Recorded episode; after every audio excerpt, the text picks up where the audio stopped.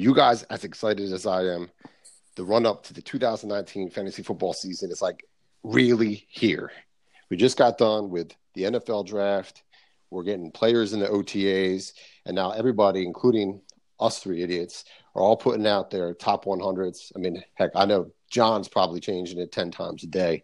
So I, I, just can't wait. You know, like we're, we're, in that, we're in that place where I can actually see the first person putting the first sticker on the board. And I, I just, I just can't wait. I know it's only May, but I just, I just can't wait for this fantasy football season to get started. And for, for all you people under 40 years old, uh, putting the sticker on the board, there was this thing we used to do back in the day, the early days of fantasy, called live drafts, where we didn't have everything readily at our fingertips. We actually had to place the player's name on a board where we took them instead of just clicking a button. So, you know, honestly, you make the joke, but I, I really think that is the best the best way to have a fantasy football draft. If you're doing a draft on your computer, sitting by yourself, uh, watching, you know, some stupid show on TV while you're trying to make your draft, I, I think you're doing it wrong. Uh, you're missing the entire point.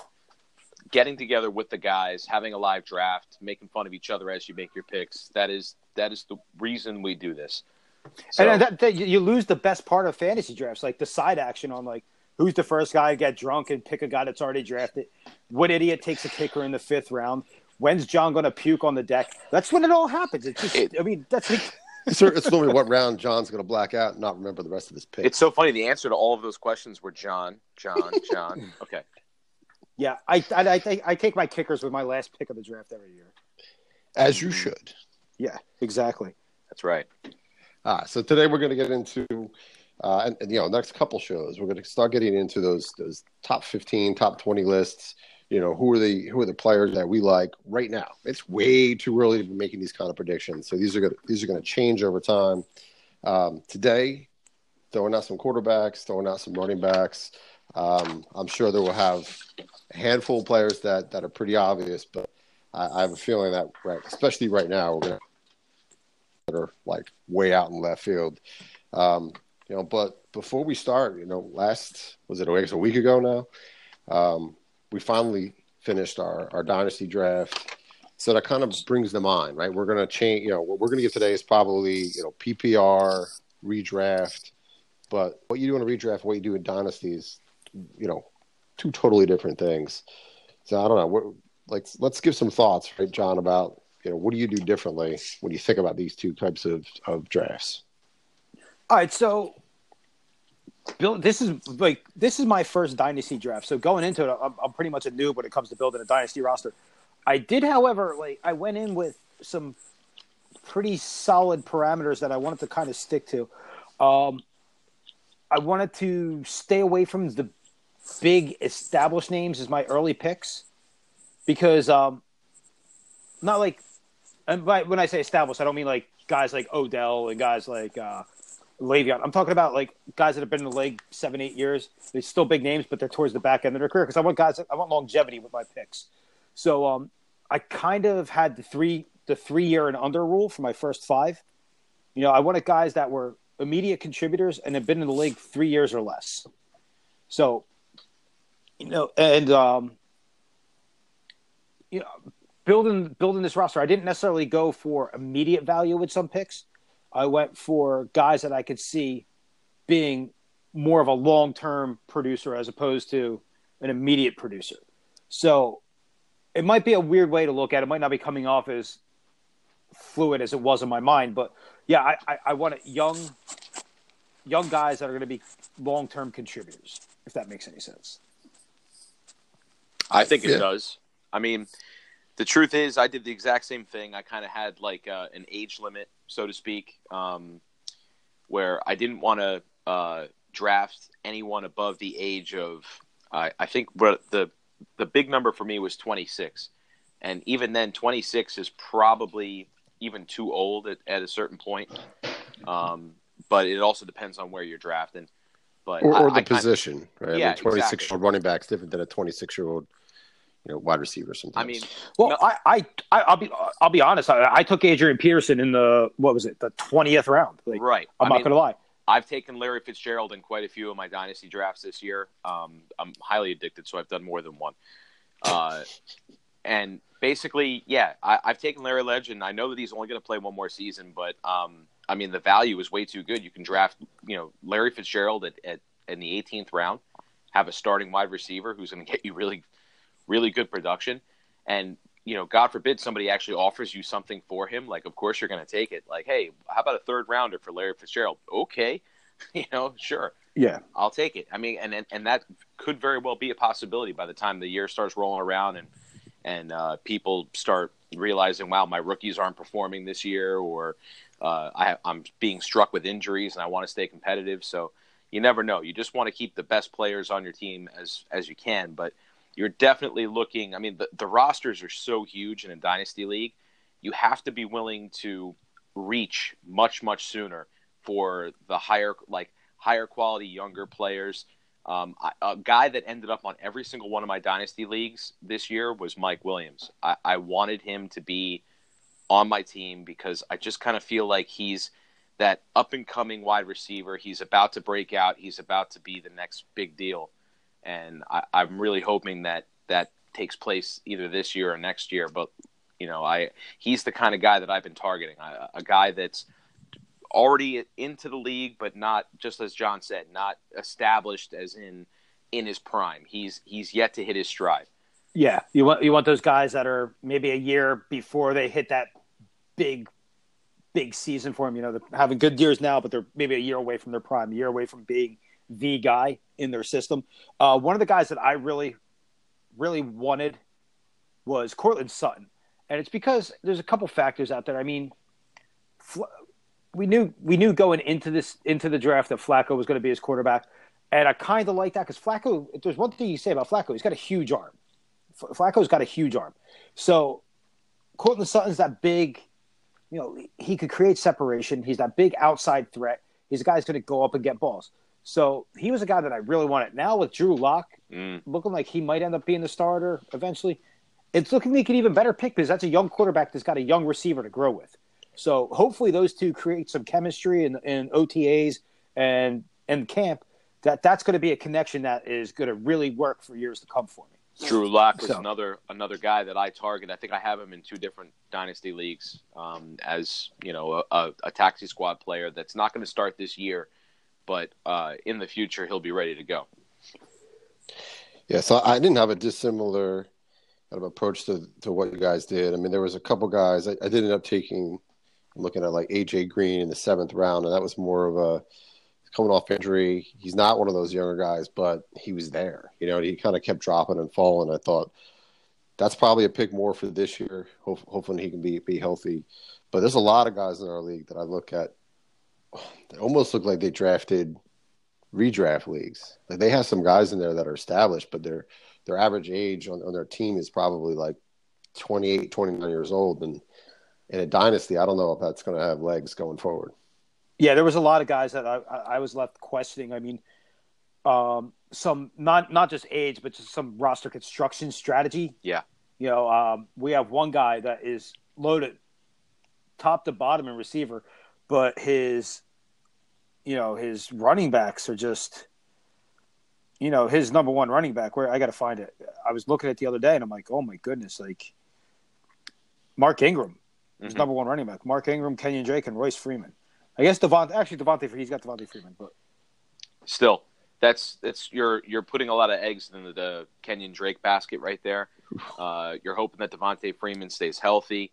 Uh, Mark and Royce Freeman is Royce Freeman a thing anymore? No, Royce, so. Royce Freeman is not a thing. Uh, but I yeah. can tell you right now, I do like you know, I mean, Mark Ingram. Tatum Bell, key to your draft you know, Mark Ingram, I think, is going to be uh, pretty good for this year. But again, he's on on the wrong side of 25 for running backs. You know, yeah. I one thing I will defend him on is one of the strategies that uh, I've been doing a lot of studying up on this, and they say that really the most valuable position is not so much running back. Like in a redraft league, you really put a lot of emphasis on that that all star running back, right? So like a guy like Saquon or uh, Ezekiel Elliott, Christian McCaffrey. Those guys are are really really super valuable, especially in a redraft league. Um, they're going to be your first three picks off the board in most cases, but mm-hmm. um, in dynasty, you really can make an argument that the it's more valuable to have one of those all-star wide receivers because their careers are so much longer. I mean, when you talk, but not at that le- not at that level though. I it, mean, it depends. It depends. Like honestly, you could still even if uh, you know there was an argument that Odell Beckham is still the number one overall pick, even with the trade to uh, Cleveland, that he should still be the number one overall pick in a dynasty league. That it's not crazy. In fact, uh, last year it was hands down, bar none. I remember. I remember this from last year discussions in the off season. Um, even though I was not in a dynasty league yet, I was paying attention. Uh, hands down, Odell Beckham was the number one pick for dynasty last year in the offseason. I think this year the reason he's not is because of the change, the turmoil, everything that's been going on. Like you just can't trust that he's going to be the same. But I don't think you could trust Odell. I mean, the the more we see, the more I look at him without the the blue glasses on, the more I just see the issues the Giants had with him. Mm. You know, there a lot of it's coming. I mean, the Browns are the next Patriots. I mean, let's have a winning season first before we start talking. You know, everybody's ready to anoint Baker Mayfield. While he's a nice quarterback, he's a good quarterback. I, I, I love the just the competitiveness with him. But I mean, is let, let's slow down with the Brett Favre comparison. Let's slow down with the, you know, he's the next great thing. I mean, remember, was it six, seven years ago when we were ready to throw a gold jacket on Colin Kaepernick and Robert Griffin, and then what did those two do after that? Nothing. The two of them did nothing. I, like it just that a lot of people forget that Colin Kaepernick, before all of the controversy, was really regressing. He was not not he was a very good Well, quarterback for two years. yeah. and then the league caught up with him. it Right, caught up that he had- exactly. the dead arm, then he was injured. Yeah, you're right. I mean, yeah.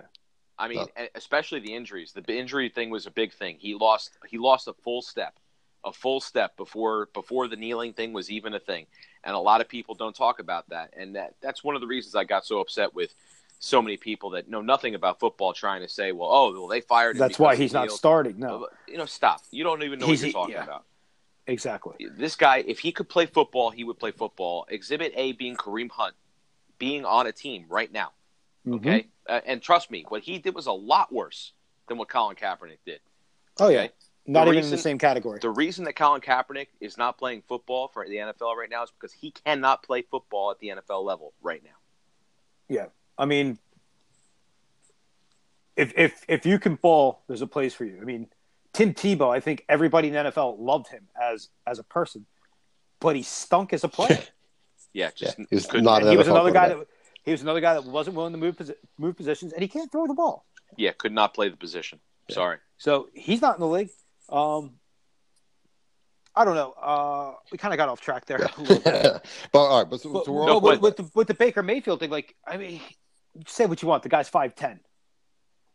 You know how many quarterbacks under six foot are as successful as Drew Brees and Russell Wilson? There's two in the league right now. Doug Chances Flutie. are there's not going to be three.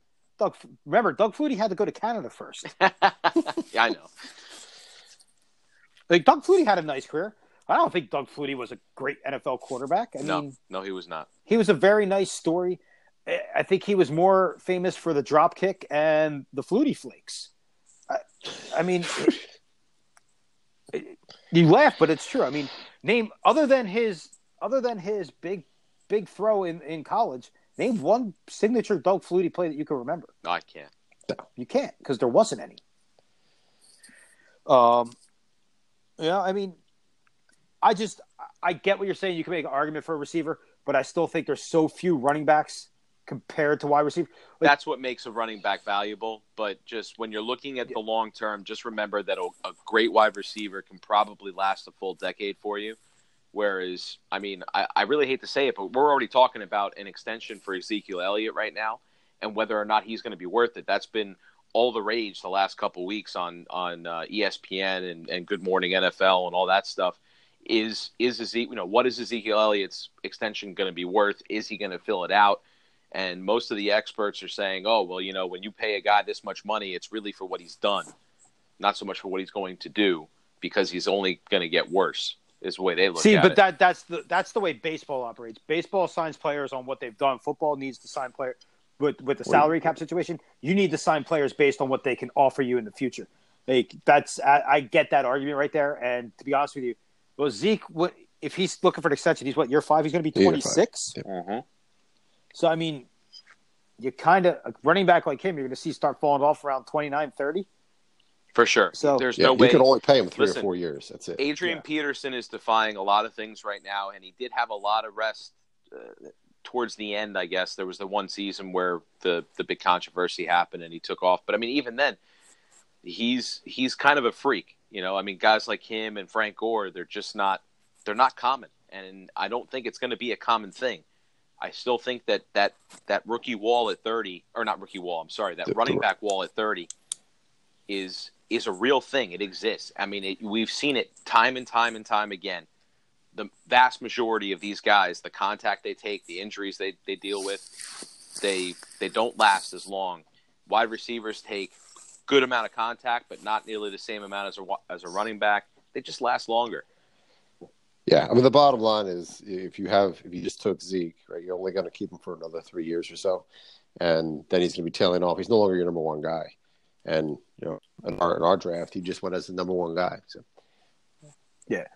Oh, Zeke didn't go as the number one guy. well, no, for that team, As a yeah, as a Uh, number in the for first that round. team. Yeah, I understood Yeah, where you okay. were going with it, Jimmy. Yeah. my bad. Yeah, first first pick was Saquon Barkley in our dynasty league, and and it was a a great pick. I would never I would never pan that pick. Yeah, but um, so what we were getting into with um, where we're, we're leading with all this is where where are we looking to go this year with it? I mean,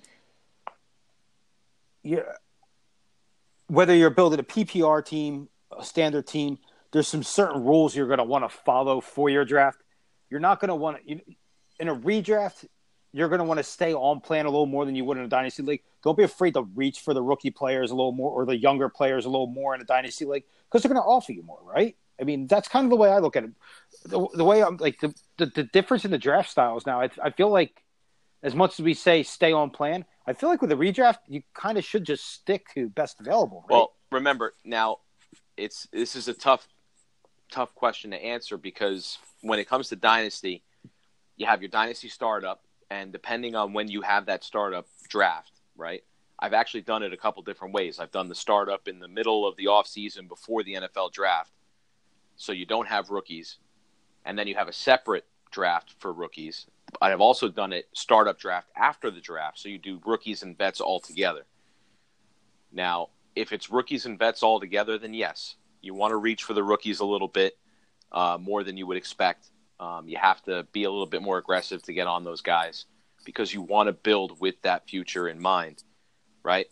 But if we're just talking about regular standard draft everybody, you know, again, redraft, you're looking for the most points that you can get in one given season. If you think that a player like Larry Fitzgerald is the perfect example, because I'm sorry, we just know he's not going to be in the league again in in two or three years.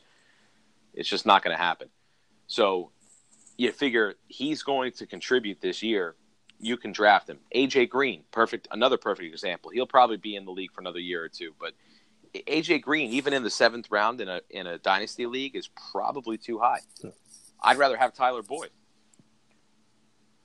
You know, Yeah, um, unless you know, unless you were keying, if you had to step a rookie draft and you were keying on some rookies really hard, right? you know, I uh, I went all all wide receivers and one quarterback in our rookie draft. Um,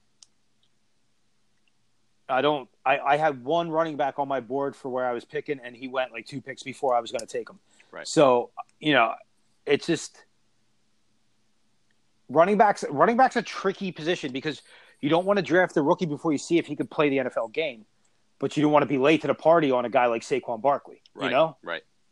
You know, but I mean, it's unfair to say Saquon Barkley though because I think he was one of the few instances. I think him and Zeke, like guys coming out, you just knew that they were going to be good. Yeah, there Right. was there was no doubt that Elliott and Barkley were were just going to be ridiculous.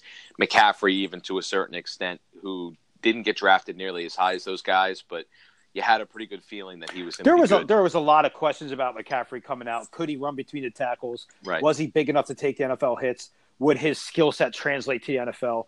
Was he just a third down back? You know, there was a lot of questions. Remember when CMC come, came out, like there was a lot of questions if if he was even going to go in the first round, and then Right. he shot up draft boards into the top top ten. Yeah, and if Yeah, you remember so- his rookie season, it was a lot of uh, pass catching out of the uh, backfield. It, it he was a lot. He was a very passing game dependent quarterback or quarterback running back. Right, right, Christ, John.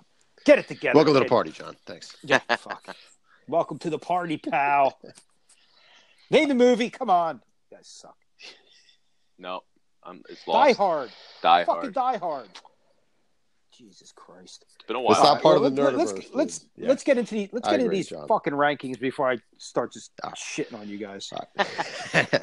Start with some ranking stuff. That's a that's a great idea. So listen, if, you- if you guys are liking what you're hearing at, Hot Heads Podcast on Twitter and Instagram, hotheads podcast at gmail.com. Send a bunch of and making fun of John. Love to see that. Um, let's start off this show, quarterbacks, running backs. So so Mike, why don't you take through your let's do top fifteen quarterbacks and then John and I will jump in and make fun of you. Sounds good. Okay, well, I mean, number one's pretty standard. It's Patrick Mahomes. At number two, I have Andrew Luck. Number three, I have Aaron Rodgers. Number four, I have Matt Ryan. Number five, Whoa, Jesus. yeah. Number five, I have Deshaun Watson. Number six, this is going to be a surprise, guys. Philip Rivers. Number seven, Oh. I have Baker Mayfield. Number eight, Ben Roethlisberger. Number nine, Drew Brees. Number ten, I have Jared Goff. Number eleven, Russell Wilson. Number twelve, Cam Newton. Number thirteen, Mr. Mitchell Trubisky. Number fourteen, the GOAT himself, Mr. Tom Brady. And at number 15, a surprise addition, Josh Allen of the Buffalo Bills. So I don't want to like say your top fifteen was horrible, But just say it. but your top fifteen is horrible. Like I was with you through one through three, Well, of- Duh. I you know the funny thing is I actually, even though even though you screwed up the order. I, I, No, I put a footnote saying thinking that we'd at least all have like the top five about the same. No, but no uh, way. yeah, yeah, top three. Well, Uh, go ahead, John. All right, so at one, obviously Mahomes. At two, I have a healthy Aaron Rodgers with an improved offensive core around him. I think Aaron Jones is going to be better for Aaron Rodgers this year than he was last year. Davante Adams is creeping up on that best receiver in football title. Uh, three, I have Andrew Luck. Four, I have Russell Wilson. I think Tyler Lockett is going to come into his own as a true number one receiver this year. With the addition of DK Metcalf, I know a couple of you guys think he's going to bust out. I don't. I think he's going to be great for that offense. Um, at number four or at number five, I have Baker. Just because there's so many weapons at an offense, I think he's just going to puke points this year, man. Um, six, I think this is the last real shot that New Orleans is going to have to go for it with Brees. So I think Brees is going to have a monster year. And with Mark Ingram being out of the fold, right? Mark Ingram's gone, right? hmm He's Yeah. in Baltimore. It's in Baltimore. Yeah, that's what I thought. I, I like went brain dead for a second. I think it's going to be a, a nine. It's going to be a very pass heavy offense, even more so than before. They're they're going to have Kamara is not going to be your typical between the tackle guy, although he can do that. It's going to rely a lot on the short passes. The running game is going to become the short passing game. I think Brees is going to have a huge season, another MVP type season for Brees. Uh, at seven, I got Deshaun Watson. At eight, this is a team that everybody's kind of down on right now. I see them coming back and coming back hard. Philadelphia Eagles, if Carson Wentz is healthy, uh, I like the addition of Miles Sander. I like the addition of JJ Arcega Whiteside. I think that Zach Ertz is a force in the middle of that offense. Agholor and Jeffery on the outsides.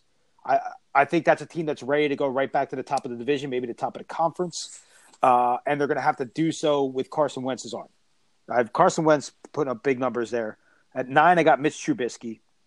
Now at ten, this is one I had a problem with because I don't know if this guy's going to play this year. I mean, they're saying he is now, but that shoulder injury really scares me with Cam Newton. Healthy Cam Newton, top ten. Not healthy Cam Newton, see you later. I don't even want you in in the top twenty-five.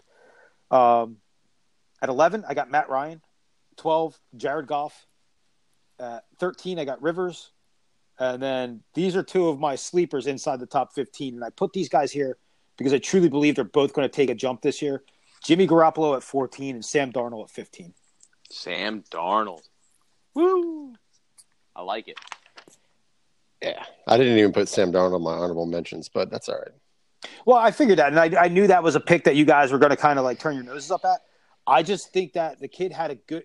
We're going to see what Sam Darnold did this year. He had a decent rookie year last year, right? It was all right. He yeah. had all right. moments where he showed he, he belonged in the NFL. Like I, I didn't say he had a good rookie season. I said he had a decent season, right? Mhm. Right. You wouldn't say he was a bust. You wouldn't say he was the best draft pick of all time. Now, if he could take that decent season and build on it to take that next step, remember how terrible Jared Goff was his rookie year, and then look at Jared Goff his second year.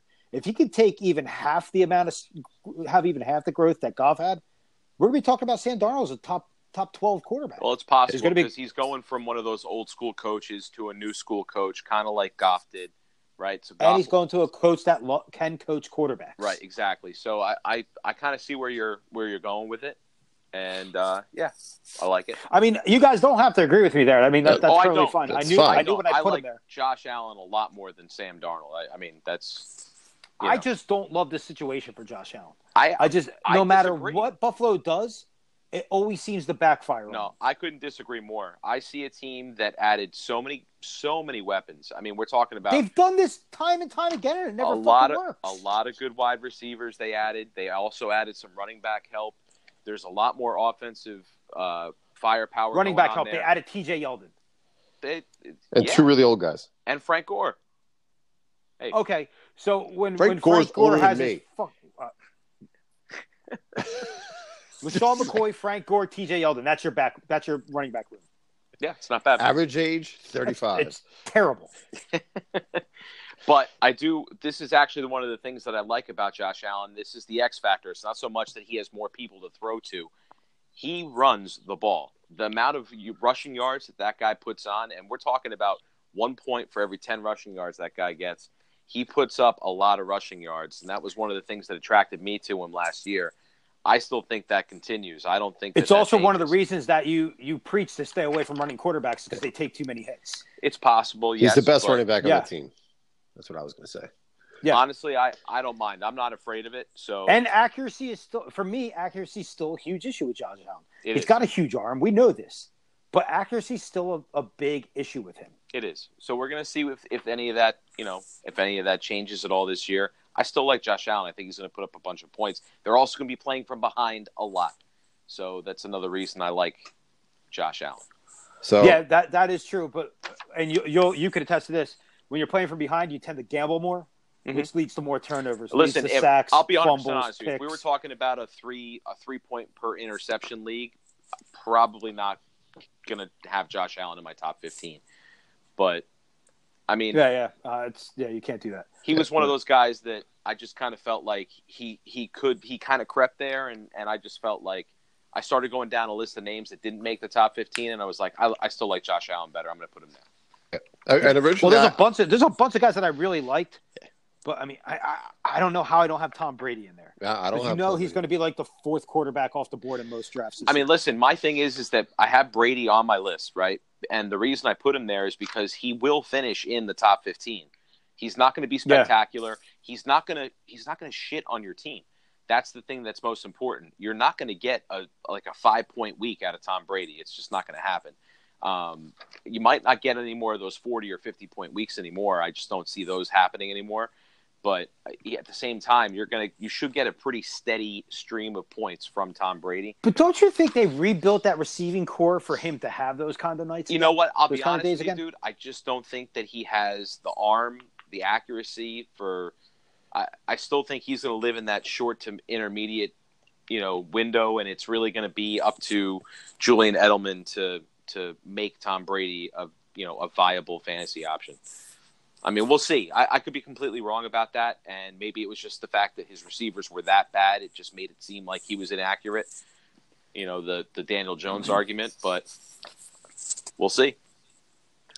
It So- could, you could. Yeah, I mean, it, it is Tom Brady, and you know, you never count him out. It just, I just like these guys as projection wise, I just like them a little better. Although Tom Brady's probably going to put up more points than all of them. So what do I know?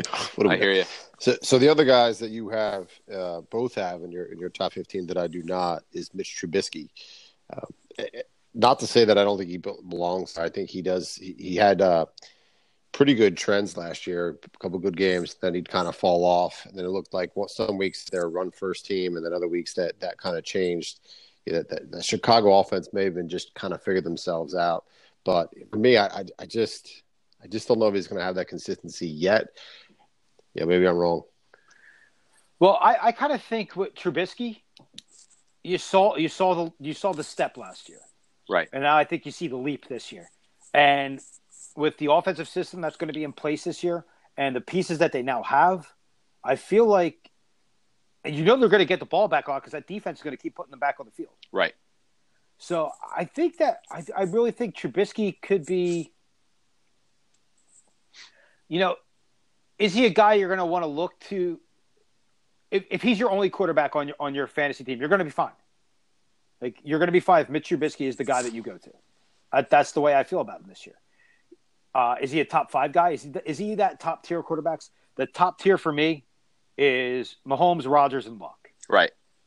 I think Mitch Trubisky is towards the bottom of that second tier, but he's still in that second tier.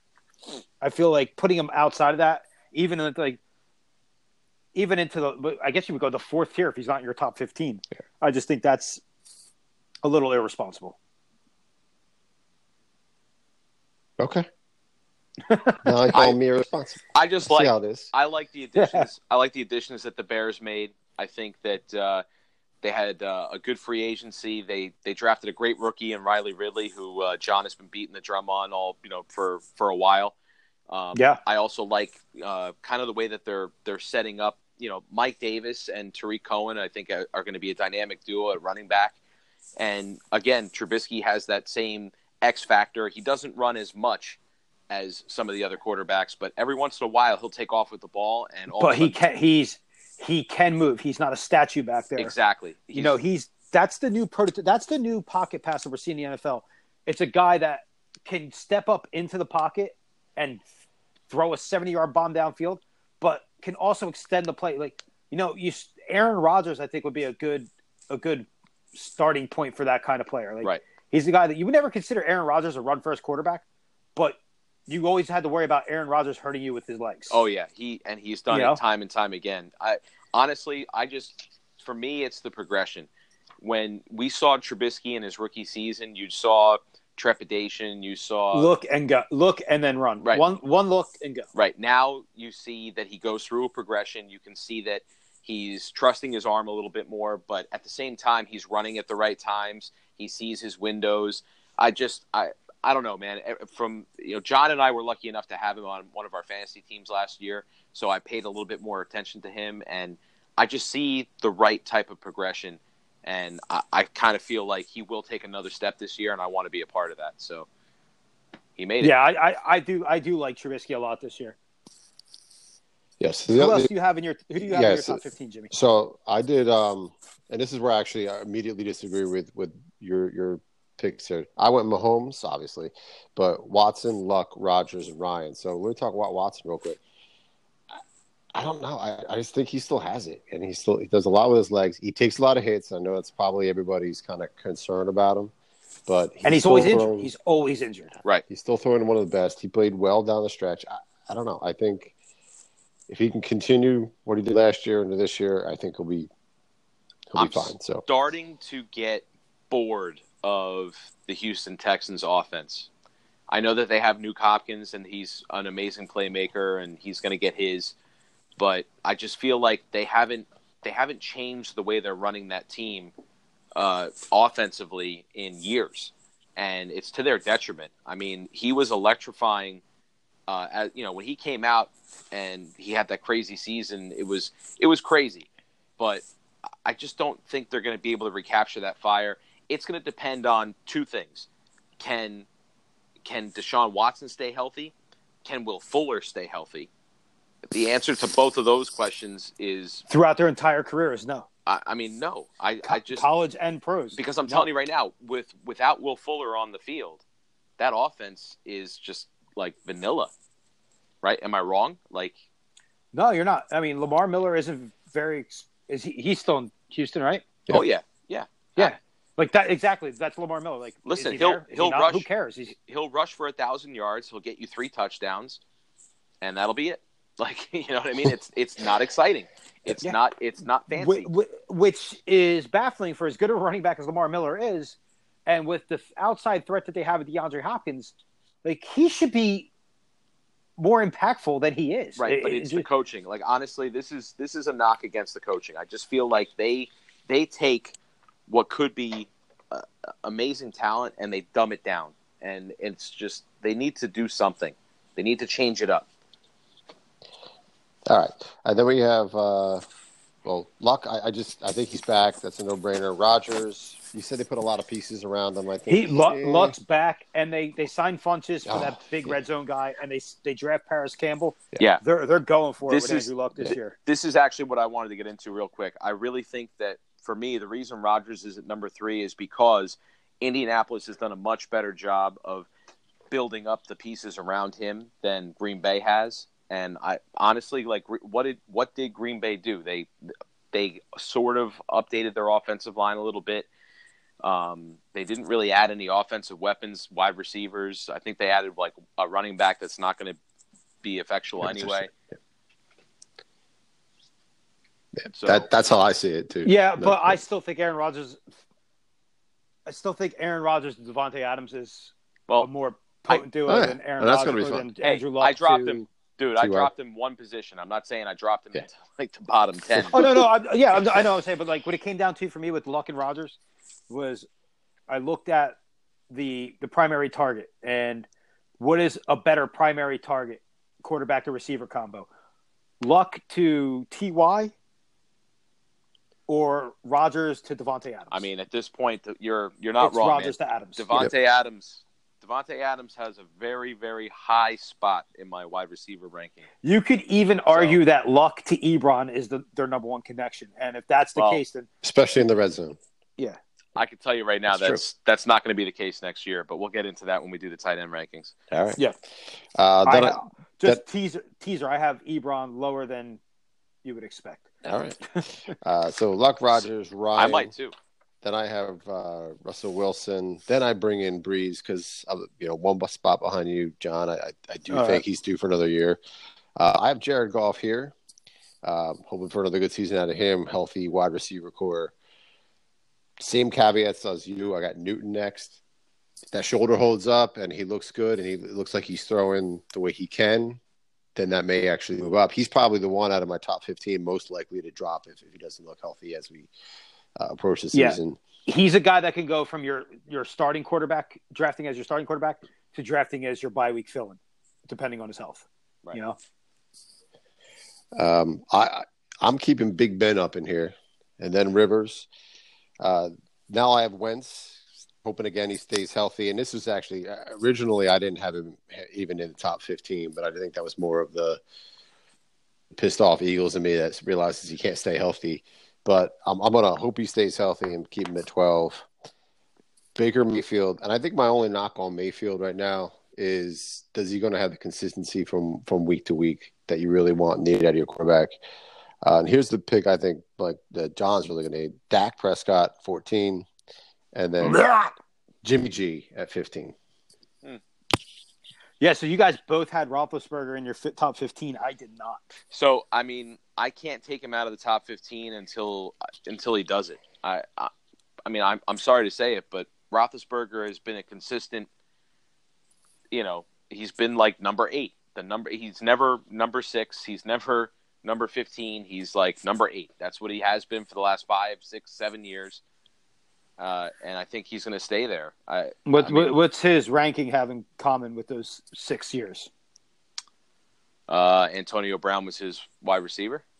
Yeah, buddy. Yeah, I mean, we're gonna find out. We're gonna find out if it changes. Um, you know, I guess Don't forget, he also not that it's much of a fall off to Conner, but Conner's not Le'Veon Bell. no, I know. It's it, listen. It's going to be an interest. it- Pittsburgh is probably one of the biggest question marks that we have coming into next season. What what can we expect from the Pittsburgh Steelers? Uh, I, mean, I think Pittsburgh Steelers finished third in their division, and I think they finished between seven and nine and nine and seven. Yeah, but I mean that you know somebody still has to score points, and they're going to score points. So you know we'll see. We'll see what happens. Um, I've definitely reflected, I think, in my rankings that I don't have supreme trust uh, that they're going to be an offensive powerhouse as far as uh, you know, just offensively. I just don't think they're going to have. I think I think the franchise sees it too because what do they what do they do first in the draft?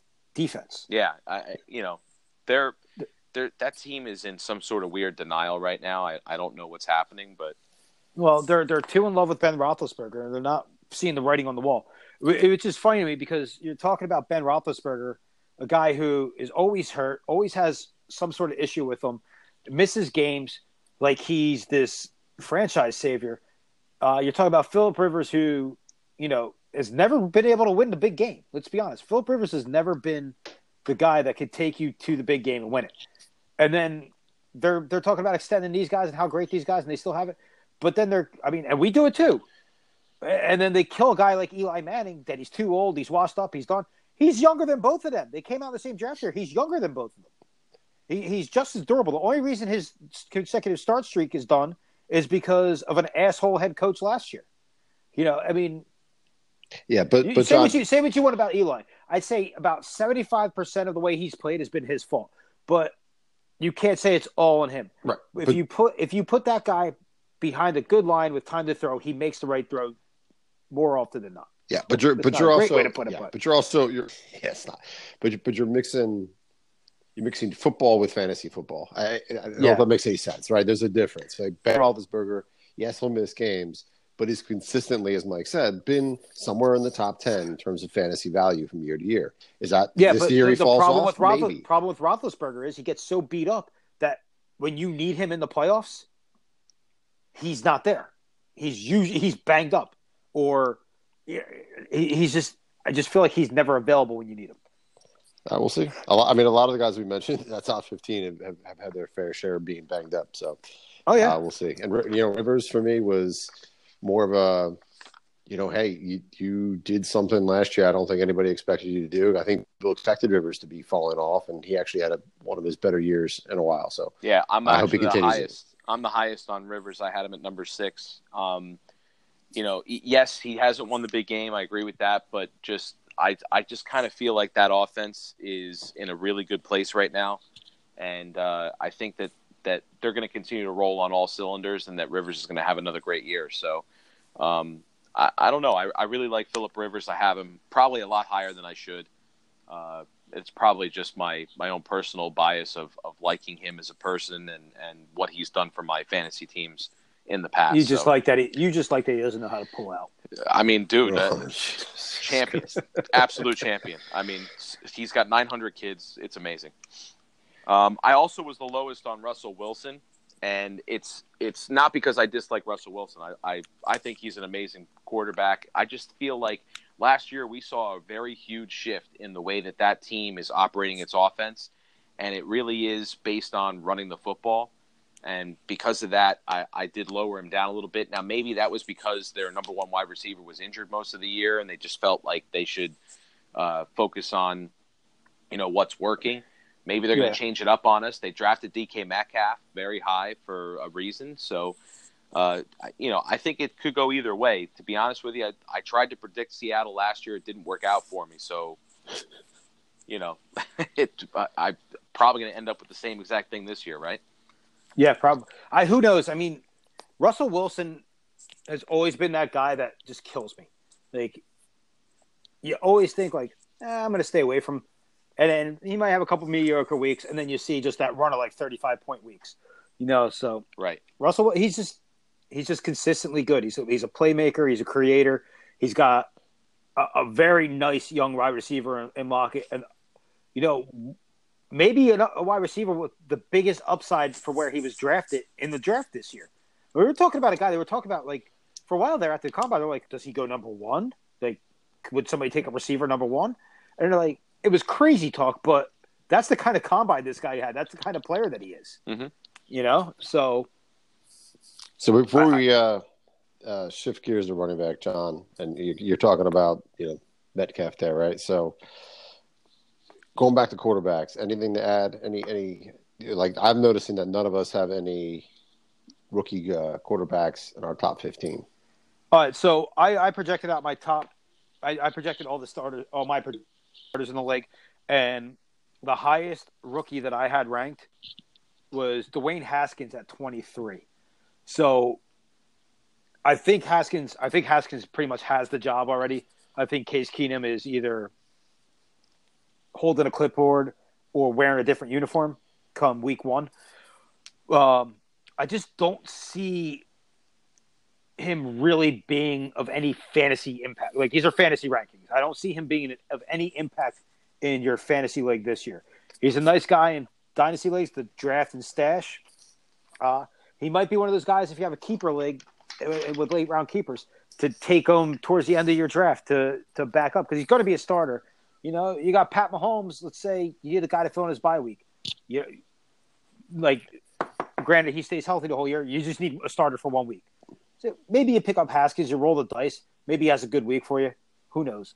Uh, I do think he'll be a starter. I don't think Kyler Murray is going to be as impactful this year as people think he's going to be.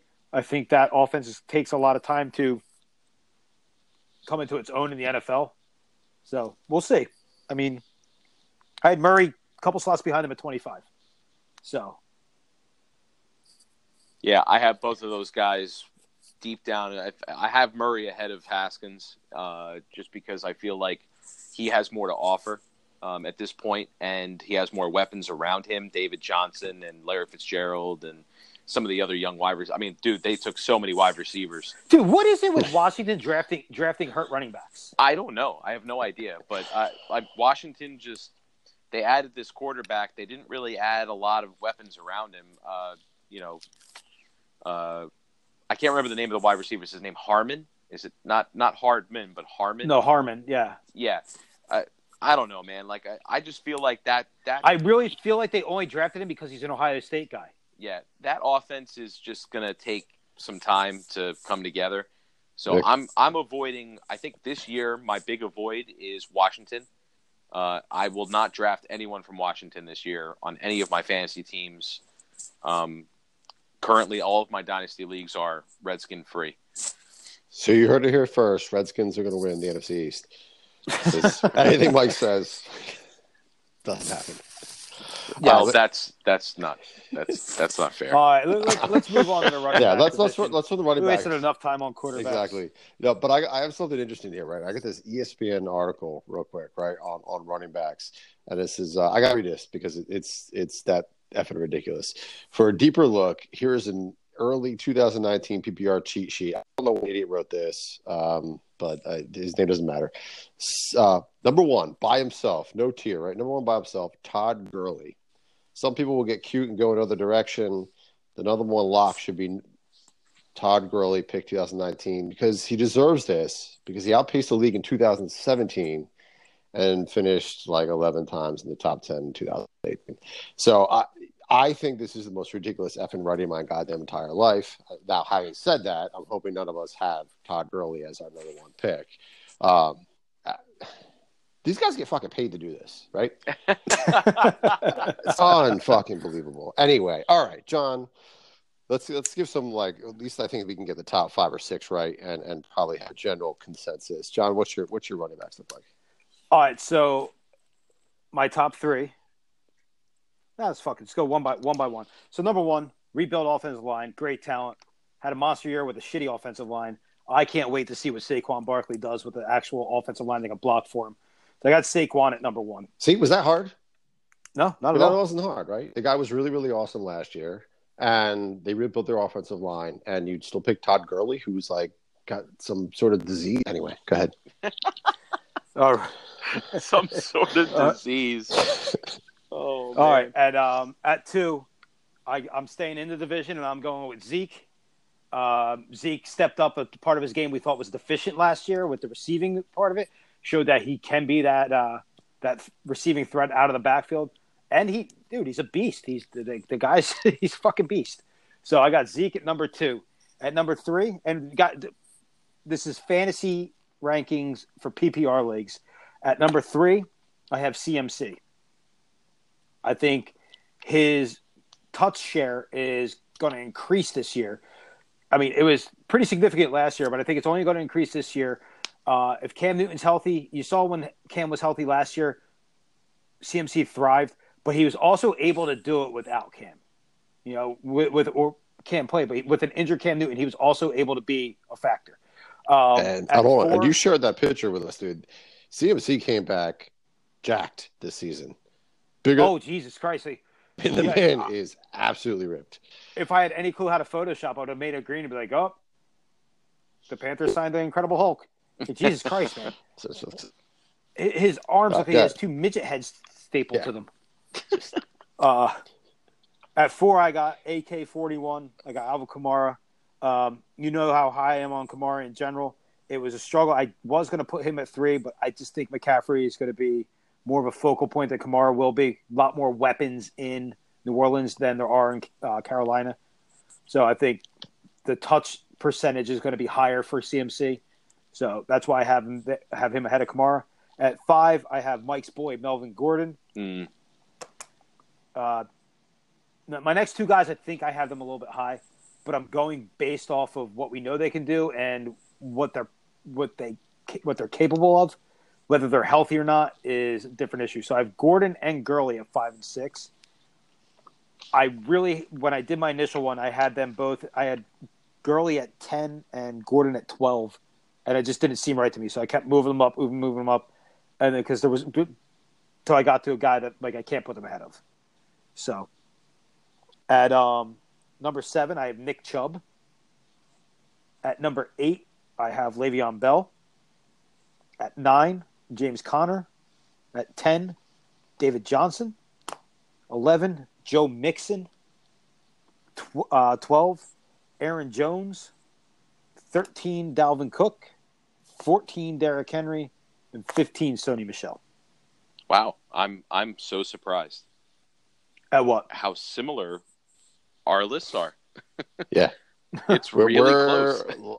Almost lock and st- I mean, like uh, some variation, but until you get to th- after thirteen, we're like lock and step. All right, uh, all right, Mike. Mike, what do you got? Uh, my top four are exactly the same as John's, and in the same exact order. It's it's pretty wild. um, I number five, I have Todd Gurley, and number six, I have Melvin Gordon. So I actually have those two reversed uh, from John. okay. Okay. Uh, number seven, I still have David Johnson uh, up up in that upper echelon. I still think that the talent is just too good. And now that they're going to have a little bit of distraction with Kyler Murray and all those fancy wide receivers they picked up, um, I think that's only a good thing for David Johnson. So uh, I'm keeping him high up there. Uh, I, I actually what? kept him there too, Mike. I, you know, because he's he's still a dual back, right. and he didn't have an awful season. It was, no, it's just the team was probably so picked in the, the top five or six. So god awful. That was yeah, it was. I agree with you there. My initial list, David Johnson was eight, but I I moved them down a couple slots just because there's other guys that I, I think garnered higher rankings, uh, a la Nick Chubb and James Conner, and yeah. uh, Gurley and Gordon both moved ahead of them, which you guys tend to agree with. Mm-hmm. Um, yeah, so I could see I could see your point with David Johnson, but for me, I I I I need to see him do it again. It's right. been two almost it's been two years since we've seen him do it. Yep. So, well, hopefully this will be the year. Yeah, this will be the year. Uh, round it out. So at number eight, I actually have Joe Mixon, and reason being, I just kind of feel like he's going to progress again, and that the, hopefully they'll put the they'll put the weight of the team on him a little bit more this year. So I'm kind of hoping for an uptick in progression for Joe Mixon. So I have him at number eight. I, I dropped Nick Chubb down uh, to number nine. I probably would have had him above Mixon and Johnson if not for the Kareem Hunt news that not only was he signed, but he's only going to be out for eight games and it does concern me that maybe they will, uh, you know, put in a, a, very severe split that will hurt Nick Chubb's output. We'll see. I still love Nick Chubb, especially in Dynasty. I think you just gotta don't be afraid, dive in both feet, he will pay. Yeah, that's what you. I'm saying. I wouldn't. I still think if you see Kareem Hunt play any significant time as a Cleveland Brown, it's it's going to be the first mistake that Dorsey's made since becoming a GM. Right. Uh, other than signing Kareem Hunt, but Yep. I, I think that he's there for one thing and one thing only: a high draft pick next year. Yep. Yeah. Trade Pete. because they plan on being a good team. They don't plan on picking that top ten. Kareem Hunt, with his issues, once he gets on the field and starts playing again, those issues are going to go away. They're going to disappear. That's just the way. It's the, the way of the world. Unfortunately, that's the way of the world. And there's going to be a team that feels like they're running back away that will trade their first round pick for him, and it's or first or high second round pick for him. Mhm. So it just, I feel like he's there for one reason, one reason only. It's not to take carries from Chubb. It's to, you know, garner that high draft pick for them next year that they don't think that they're going to have. Gotcha. All right. Um, number 10, uh, creeping his way into the top 10, and this is very dependent on health. Uh, Devonta Freeman is, is a beast, and if he can stay healthy and that offense can can roll, uh, you know, I think that Devonta Freeman could be a top 10 back again this year. Um, at number 11, I have James Conner from Pittsburgh. Uh, number 12, Mr. Marlon Mack. I just think that Indianapolis loves this guy. I think that they're going to feature him a lot um, as long as he can stay healthy. I think that he could push his way up here, and I probably have him too high because I do have him ahead of Le'Veon Bell, who is my next guy, number 13, uh, Le'Veon Bell. Then I have Aaron Jones and Sony Michel. So no Dalvin Cook for you in the top fifteen. And Dalvin Cook would be number 16. I wanted to put him in here so bad, but and I probably could just swap him out with Marlon Mack. Did you and did you have it, um? but did, did you have Derrick Henry? No, I did not have there. And listen, this still this still comes down to I don't trust Tennessee to use Derrick Henry the way that they should. They figured it out last year, and, and bravo that they finally did it. But will they keep doing it? Will they continue to use him correctly? I do not have the faith. I, I just again Tennessee, Houston, they just seem to mismanage their teams and their talent, and and I just I will not reward them with a high ranking for that. I just won't. Do Uh, it. yeah, I just I hear you. I see what you're seeing. I've been like you guys know this in our, in our redraft league. I took Derrick Henry his rookie year. I've taken Derrick Henry every year since. Mhm. I've just there's so much there with that guy. They just don't use it right. Right. They they just mismanaged. It's the mismanagement. It's not him. It's not he's not the problem. It's the way that they use him. They finally figured out how to do it. He's a volume carry guy. You need to get him going. You have to get him going. you Yeah. John, you've been calling this for a long time. The NFL needs to get back into this. Like, okay, we're going to go to a two back system. That's great. But there are certain running backs in the NFL that could be monsters if you just gave them the ball. You can't take the ball out of their hand because they only went two yards. Yeah. Pound it. Pound the ball, and they will they will wear people down. Like there, Because there were once he times gets last going, he's year a when freight train. Yeah. there Yeah, were he's times last huge. year with the Giants with like the Eagles game, for example. The second Eagles game, the Giants Saquon Barkley is running at will all over the field. And then he touches the ball like two times in the second half. And and here's a coincidence. They didn't score in the second half. Yeah, no kidding. Like, like, here's an idea. You got a guy with 130 yards in the first half. Keep giving him the fucking ball. Like there's no point. Like these guys get so caught up in trying to be smarter than everybody else. Just stick with what's working. It's working because they can't stop it. They can game plan all they want, but if their players are inferior, they can't stop the guy.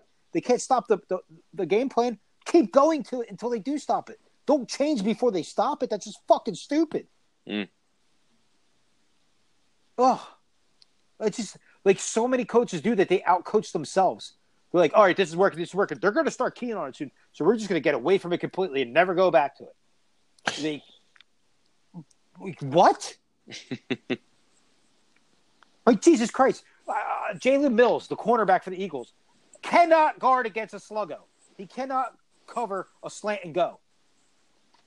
Why is every fucking pass that they threw in the second half of that game a slant? Have Odell run a slant and go. it's like, what are you doing? Stop game playing against yourself. anyway, that's not what we're talking about tonight. Oh, but it is fun to listen to. All right. I missed you. What was 10, 11, 12? You had Freeman, then who? Then Mack? I had Freeman, I had Conner, I had Mack, then I had Le'Veon right, Bell, I got it. Aaron Jones, and Sony Michel. Con- Conner, so I missed there. All right, so let me. I could easily swap. Some differences there. I could easily swap Cook for a number of those guys. I really do like Dalvin Cook, but um, I, I don't know. It just didn't. It didn't happen that way. Um, I wanted to show Marlon Mack some love. Yeah. so, Um, so I, for me, Freeman, I do agree with Freeman being a beast, but again, this is a guy last two years now, actually last three years, has missed multiple games Right. with injury. All la- all of last year with injury. Most uh, two years ago it was concussion problems. The year or last year or the year before last was rib rib injuries. So this is a guy that his running style lends to injuries, and Yes. if he's not going to be on the field, and I think they really like Ito Smith. That's why they were so okay with letting Tevin Coleman walk. Yeah, it's funny. It's funny you say that, John, because Ito Smith was another guy who I've been targeting hardcore in all my dynasty drafts. Yeah, Not so much Devonta Freeman, but Ito Smith, because I like the value of getting a guy that could potentially be the lone running back in that offense for multiple amounts of weeks. So I guess Yeah. that's and, and the, and the problem I the problem I have with Atlanta is what we just talked about with the Giants. Like they forget about their run game for large portions of the game, they do. They do. and I- it's and it's it's aggravating because, like I said, they could be going up and down the field, and then and you saw with Tevin Coleman last year, he would have one game, two hundred yards, three touchdowns, and then would touch the ball like three times the following game. The following game, it's like you're forgetting what makes you successful. And at a certain point, like yeah, going big to Julio Jones, going big to Calvin Ridley is great, but how well did that work when you forgot about your running running game for three quarters of the game? It doesn't. You should learn your lesson in the Super Bowl when you were thrown in the fucking second half up twenty eight to three. No, you run the ball, you win the game. But no, you keep throwing, and what happened? You lost. yeah. So John and I have almost identical top 13s, plus or minus uh, a guy shifting up and down. You're running through mine real quick. We have Barkley. I actually differ right away. I have Kamara, CMC, and Zeke. But I mean, you know, quite frankly, uh, the way I think of things is, you know, Barkley's number one overall in my world. If I have the one draft pick, you take him hands down. But if I have a pick in the top four, I get any of these guys. You got to be happy with it, I'm man. happy, right? But oh yeah, Yeah. more than me- happy. with Ingram moving on, yes, they have a lot of firepower in, in New Orleans, but you know, Kamara is is beyond dual threat, especially when it comes to what he can do in the game. And in a PPR league, I'm excited to have that.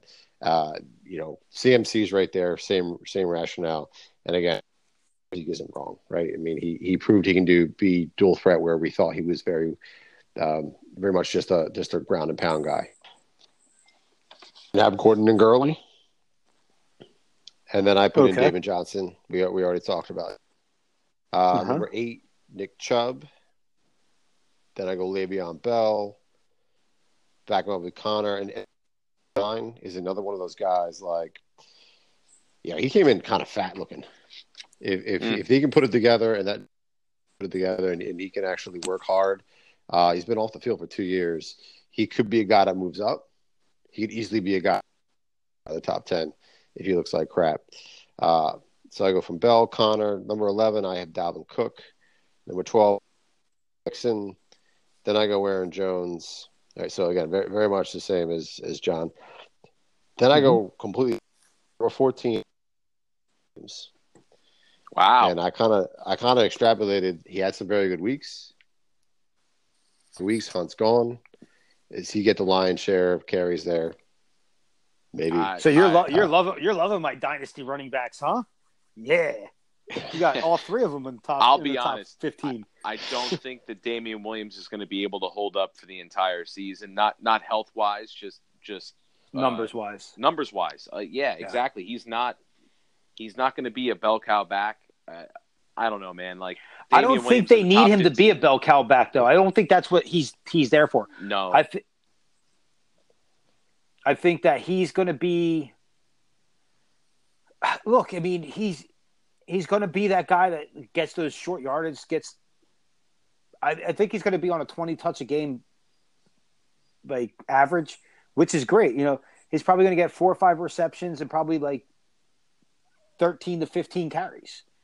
And if that and if that's where you're getting out of Damien Williams, you're look. This is a guy you're probably drafting as your two, low end two, high flex. What do you No, think? that's- his- yeah. What do you think his ceiling is? You think it's like like a mid level running back two would be his ceiling?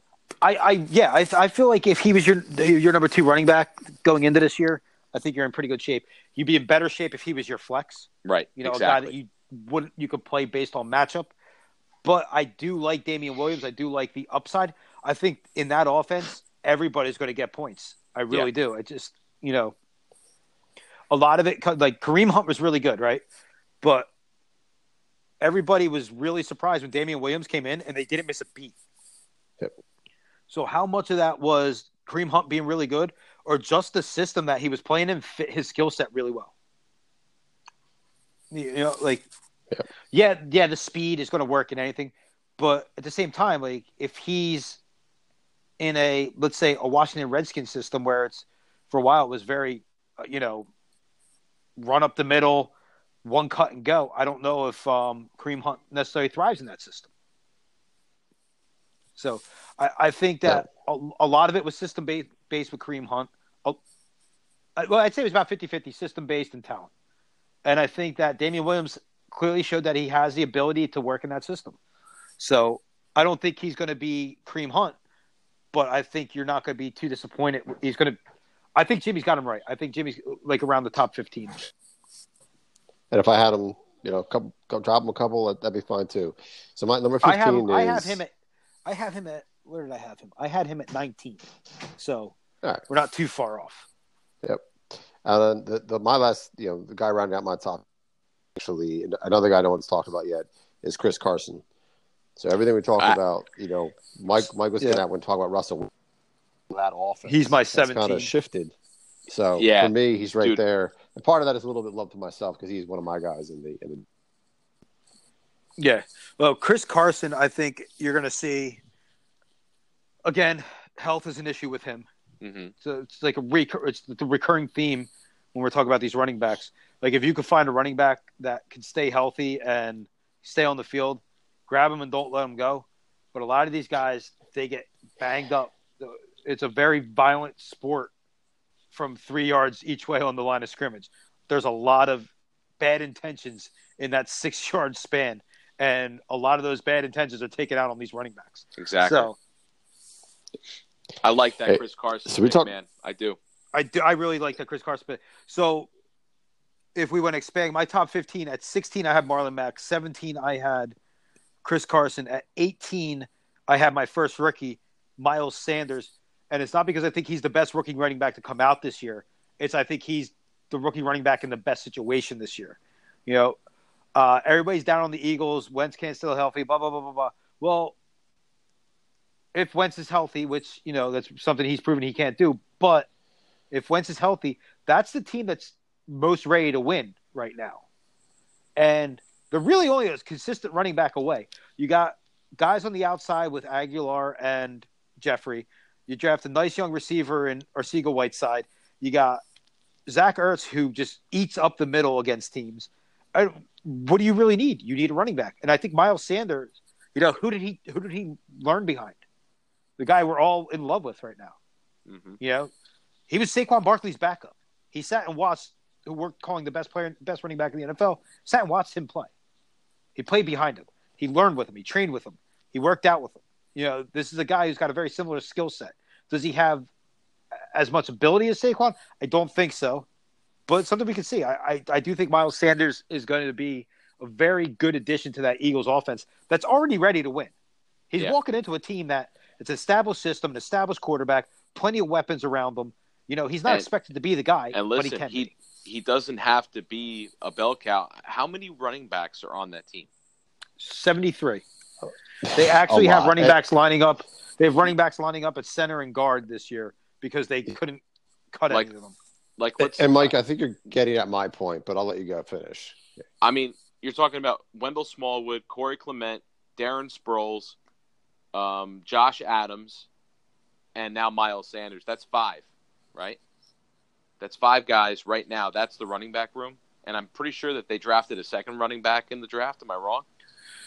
They did, but I mean, the They did. chances he makes the roster, Like look Right, at it this it look at it today, Smallwood, it looked like Clement, or that was- second running back they drafted, or all three of them won't be on the team once they break camp. It's just it's Yeah. it like it blew my mind. I was just kind of like, man, like I I'm not saying I don't think Sanders isn't going to be good. I agree with you that it's a great situation, but he also if he does show any kind of uh, you know, if it, if it looks like he's not working out, he hits some sort of rookie wall, whatever. There are options uh, to share the load over there. So Yeah, and I guess but that's also why think that I, was also thinking- think that helps keep him fresh, is because they don't have to overuse him. right, exactly. They exactly. can they can pace it.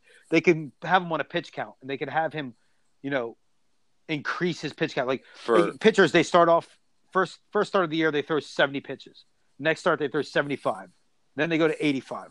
Then they're up to their hundred pitch count. Like you're not going to start this kid first game of the season with thirty five touches. You know, he'll have like fifteen to twenty touches. He'll have a a fifty percent snap share, and you'll But, see well, that grow throughout the What I was what I was thinking this morning, John, though, is is and maybe it's just because we haven't had the Miles Sanders, but in a lot of ways, the, the Eagles' backfield in the last few years, I mean, memory anyway, has been almost as unpredictable as as a Belichick backfield. You know, like you you you have guys that are that are showing flashes, and all of a sudden we get two games of, of Darren Sproles because he comes back from injury, but he's like ninety nine years old. Like there's just some certain things that didn't, don't make any sense. So again, is that Doug Pederson out thinking? Is that not trusting the running backs you have? It's also not don't know. having a guy that's the guy because remember they started to with Ajayi and they were trusting him, and then he, you know, got He's hurt. injured. predictably got injured. Yep. You know, you trade for a guy with no cartilage in his knees, you got to expect him to go down with a knee injury. Yeah.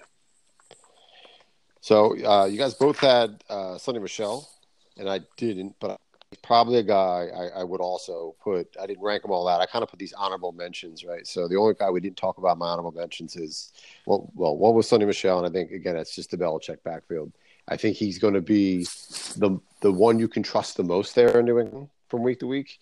Uh, he's just shown that he was was too good, uh, too consistent as a running back as, compared to some of the other guys. Although it was all Burkhead in the in the playoffs. Um, I I don't know. The only guy, other guy, I'm looking at the list here. What do you guys think about McKinnon coming back healthy? He's not in my top 15. He's actually not in my top 20, but, but I- I think- I wrote him in late. I like, think hey, if San Francisco was still in love with McKinnon, they wouldn't have signed Tevin Coleman. there you go. Yeah, I agree with that. I just kind of feel like that they're showing that they're concerned with his health, and I think that they're just going to split the two of them up, maybe even the three of them, because I don't think that Breida is going to get completely forgotten about in that system. I think they like him a lot. So I, I think you might even be looking at a three-headed backfield. It's not good for fantasy. Yeah. I, I, completely agree with that because I don't think Breida's going anywhere. It'd be stupid. I mean, you have the guys in, you have the guys on their contract. Um, running backs get hurt, especially the two that they have ahead of Breida. And Breida gets hurt. So you have three Yeah. guys that are injury prone, Injury prone. on the roster. So you have to keep one of them's got to be healthy, right? So Right. Well, I mean, Breida Breida's hurt, but he maybe plays. maybe Nick Mullen can play running back. Who knows? Who knows? It might come to that. I Yeah, can't. be- I can't believe I I beat you starting Nick Mullen. oh, you're never gonna live that down. he did. He had a, he had, he had a he had a good game. Anyway, No, he scored like four points. whatever. Sucked. uh, the other guy, I, I, I don't remember your whole top twenty there, John. Where did you put Tarik Cohen? I, you know what? I didn't have Tarik Cohen in in my top fifteen, and now I'm thinking about. I don't know how that was an oversight. But yeah, I, I put him in my honorable mention, and the other guy. oh, dude, you, we're talking about the uh, Eagles' backfield. We didn't mention Jordan Howard. oh my God! Yeah. That's wow. So that's another. That's another knock, right? I mean, you said. Yeah. How do how do we forget Jordan Howard? That's six, by the way. That's Yeah. six running backs. Well, I, I was thinking. I think Sproles. Looking at it today, it looked like Sproles had a free agent next to his name, so I don't know that he's actually officially signed. But that's still a lot of a lot of players in the backfield. Hey, hey, Philadelphia, here's a, a little free advice. Don't sign him. You don't need him. No. You got enough running backs. My goodness. Hmm. So Tarik Cohen is another guy who I had just outside. I think he's he's just exciting to watch. Right? He's, he's He, One of those he's ex- he is exciting to watch. I, I don't have him in my top 15. I just ha- don't know how well he's going to hold up being the guy. Yeah, I just don't know if I think there's going to be a couple games where he just doesn't get used. I think it's going to be Yeah. just like last year. You know, Mhm. um, there'll be a couple games where where McKissick or excuse me McKissick, Mike da- uh, Davis Davis. will will steal some of the spotlight, or he'll just be like it's. I, I feel like the way that Nagy sets up his offense is he he kind of plays to the weaknesses of the defense, and in some cases that's not going to mean Tarik Cohen is the answer. So I think he has no problem getting away from Tarik Cohen, and, and when that happens, he's going to give you really bad fantasy days, and hopefully you don't have him started. And it's hard to predict how that's going to all shake out. He's not. He's not a guy that I would want as a, an RB one and RB two. Yeah, perfectly exactly. fine with him as a flex. I would. I wouldn't want him. I wouldn't want to have to rely on him every week. I need to tell you that the list of 15 guys that we just named, and basically any other player that we talked about, I, I would be pretty happy if they were my number one running back. I would feel better, obviously, if some of them were my number two, but that isn't always the case. We're talking about basically the first round. I mean, 15 players is basically the first round and a half of the of the draft, right? So you're, Uh, you're we, be- saw. I think we saw it last year how everybody was talking receivers and taking over fantasy football. And then last year, you know, we went back. We, we joked around some party like it's 1999 because everybody was drafting running backs. I mean, 12 of like the first 20 picks were, were running backs. Right. You know? Exactly. I mean, basically, at this point, I, I don't know. I just don't think that Tarik Cohen is gonna is gonna have the same juice that some of these other guys have. I, I mean, honestly, I really do like guys like Chris Carson. I like guys like I like Marlon Mack a lot more than I like Tarik Cohen. One last guy that uh, we didn't touch on at all uh, before we kind of wrap up this segment is uh, Fournette. Mm. Just off the radar. I mean, I think you're buying is you're buying two things. He's injury prone, so you know, going into his third season, hasn't been on the field every every game, and he also showed that he can be a complete idiot. So for for me, that's enough to t- knock him out of my top fifteen without even So- batting an eye. The injuries don't concern me as much as the complete idiot part Yes. because you got to no. And yeah, it's funny, but you got to look at the guy that he's playing for. Tom Coughlin doesn't take that shit. He has no problem sitting a guy down. So I, I know Tom Coughlin's not the head coach, but Tom Coughlin runs that organization basically. And that's the kind of guy that he's going. If he can, he's going to move him. I really, I, I can see Fournette getting moved before him actually becoming a problem in Jacksonville this year. Wow. there's there is the possibility that he does end up becoming a, a beast once again. Um, but there's just something fishy about that entire situation and the way that things have been going down and um, I don't know. There's so many question marks there and and the whole team in general. I, I don't know how good the offense is going to be under Nick Foles. You know what I mean? Like I just I, I feel like yeah, I, I feel it's like gonna be we've seen this inconsistent. movie before. Yeah. yeah, inconsistent. I'll tell you, tell you exactly how it plays out. It's inconsistent. Yeah, he. It's just. I mean, Nick Foles is what he is. He's a great guy off the bench because he doesn't have to. uh, He's even said it. He's like, oh, I, I'm- I'm able to just go in there and play when I'm that guy. Like, you're not that guy. You're the. You're the. You're, you're the. You're the big franchise guy now. They didn't go out and draft that quarterback to to be the guy that's going to take over. You know, it's so it's. But realistically, We'll- he's, we'll a, see where he's it a goes. stopgap. He's a stopgap until next season. But uh, Yeah. at any rate, All right, yeah, but if they're as good as they think they are with that defense, they're not going to be picking to get one of those guys next year. Right. So it's it's gonna be it's gonna be interesting to see how how that all shakes out this year. well, they can trade up with Cleveland and get Kareem Hunt. I don't know. Anyway, th- that didn't make any sense. No, not at all. All right, boys. Any final words? Nah, man, I'm good. I, I think um, you know it's a way too early rankings. Um, they're going to change a lot before you guys actually get into your draft. So, you know, keep checking back with us. Uh, you know, right? We're gonna do. Are we going to do another ranking show next week? Yeah, we, we got to finish up tight ends, I guess, because they're not that important, and wide receivers. Right, so we hit that passing game up next I week. think wide receiver is going to be a very interesting conversation. They could. That's going to be a lot of guys all over the Yeah. place. be I honest think we, I I think think I'm- we agree on one guy. I'm gonna work on. I think I'm gonna work on my rankings a little bit for wide receiver before we do that show. Um, oh, because you didn't work on these this week. no, I I did. I have it. I have the I have them written out, but I feel like I need to just really get into it because wide receivers are tough, man. It's it's it's a tough tough game. There's a lot Yeah. of good ones out there. I, I legitimately toyed with the idea of putting three Los Angeles Rams in my top 15. So, Yeah. so, I mean, it's uh, it's it's rough. We're gonna have to really shake it out. Yeah, Um, I, I, I got to see where Cooper Kupp's at before I'm willing to, you know, anoint him Not committing a yet. top a top fifteen. I'll be receiver. honest. If if you could guarantee me that Cooper Kupp was going to be healthy for the entire season and that um, Jared Goff could play either indoors or in California the entire season, I would have I would have had Goff much much higher in my rankings because I feel like uh, you know the California kid likes that warm weather and he likes his uh, his his buddy Cooper Kupp because there was two obvious things that changed last year with with Jared Goff. He went he was really really good and then he was kind of not so good and then it was Cooper Kupp going down and all of a sudden he had to play in bad weather. So just things to think about. Yeah. Um. Also, listen, real quick, I, I caught up on Real Sports a little bit this week uh, on HBO, and there was a really good. If you guys haven't watched it yet, Adam Schefter had a quick segment on on uh, HBO, um, and it was uh, it was very moving, uh, just about his life and how he, um, you know, br- delivers us the news, you know, every day that that all the breaking news that that we like to hear, but.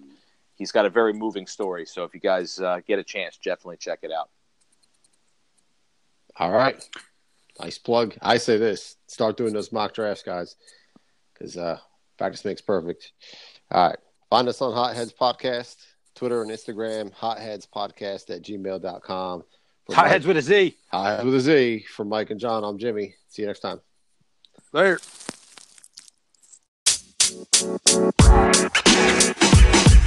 You know, man. You know, man. You know, man.